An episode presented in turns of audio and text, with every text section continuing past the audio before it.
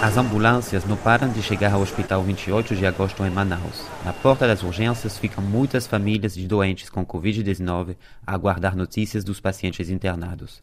Apesar da superlotação, Alexandre conseguiu que a sua filha de 24 anos fosse atendida. Ela já está voltando aqui pela segunda vez. Entendeu? Estava com Covid e ela voltou para casa porque o atendimento aqui é prioritário para as pessoas que estão com um caso bem mais grave. Ela conseguiu ser atendida, agora está sendo medicada esperando, guardando a saída dela. Mas como vocês podem ver, muitas pessoas aqui, independente da idade, chegam na porta e não são atendidos, ou porque não tem mais, mais vaga, ou porque não é uma prioridade naquele momento, mesmo que a pessoa esteja passando mal é pela saturação. As pessoas estão passando por isso há dias. Muitas pessoas morrem todas as horas aqui em Manaus por negligência. Eu tenho medo da minha filha voltar para casa e, e, e piorar, aonde vai conseguir um pronto atendimento. Se ela não conseguiu aqui, aonde ela vai conseguir novamente, se esse aqui é a referência o maior que tem. Muitos têm que cuidar dos familiares doentes em casa. A complicar o cenário, Manaus sofre há uma semana de uma falta de oxigênio. Morreram 100 pessoas asfixiadas no último dia 14 de janeiro, segundo relatos dos profissionais de saúde. Este colapso sanitário tem várias causas. Manaus foi uma das cidades mais atingidas pela pandemia no mundo.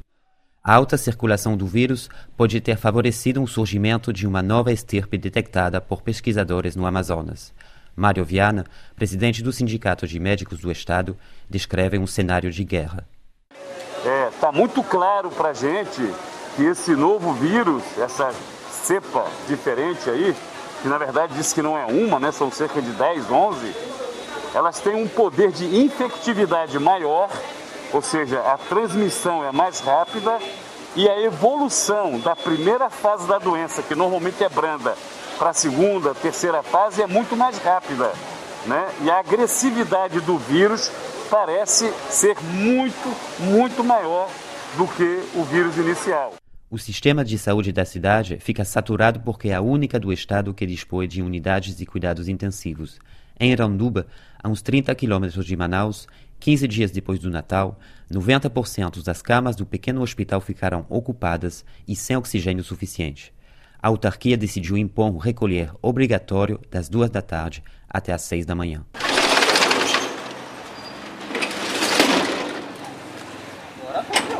Gênesis, cabeleireiro, concorda com esta medida. Com certeza vai, vai combater né, essa propagação aí. Essa doença aí não é para brincar.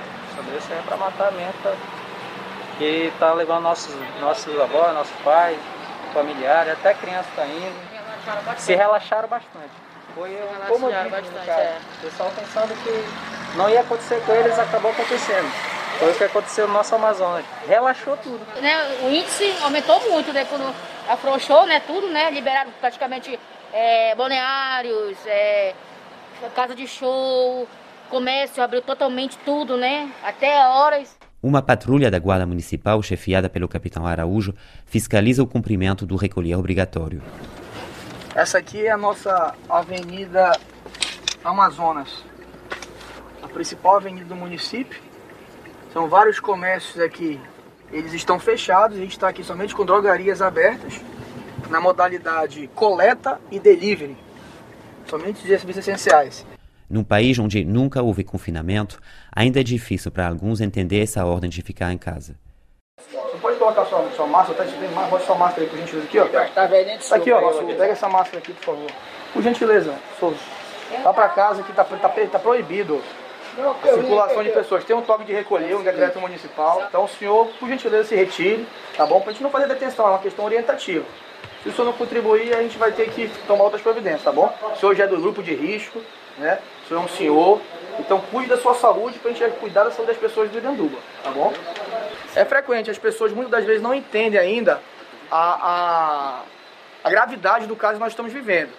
Quem ainda não teve essa realidade ainda vivida em casa, às vezes pensa que é uma brincadeira, que não está ocorrendo de fato essa proliferação. Então é um trabalho árduo, é um trabalho diário, educativo. Muitas das vezes agora a gente precisa agir com repreensão. Aí daí a gente aciona a Guarda Municipal, que está conosco, e a gente aciona a Polícia Militar. O Ministério da Saúde brasileiro já confirmou um caso de reinfecção pela nova estirpe de Covid-19 no estado do Amazonas. E os especialistas apontam que o estado deve ser prioritário no plano de vacinação.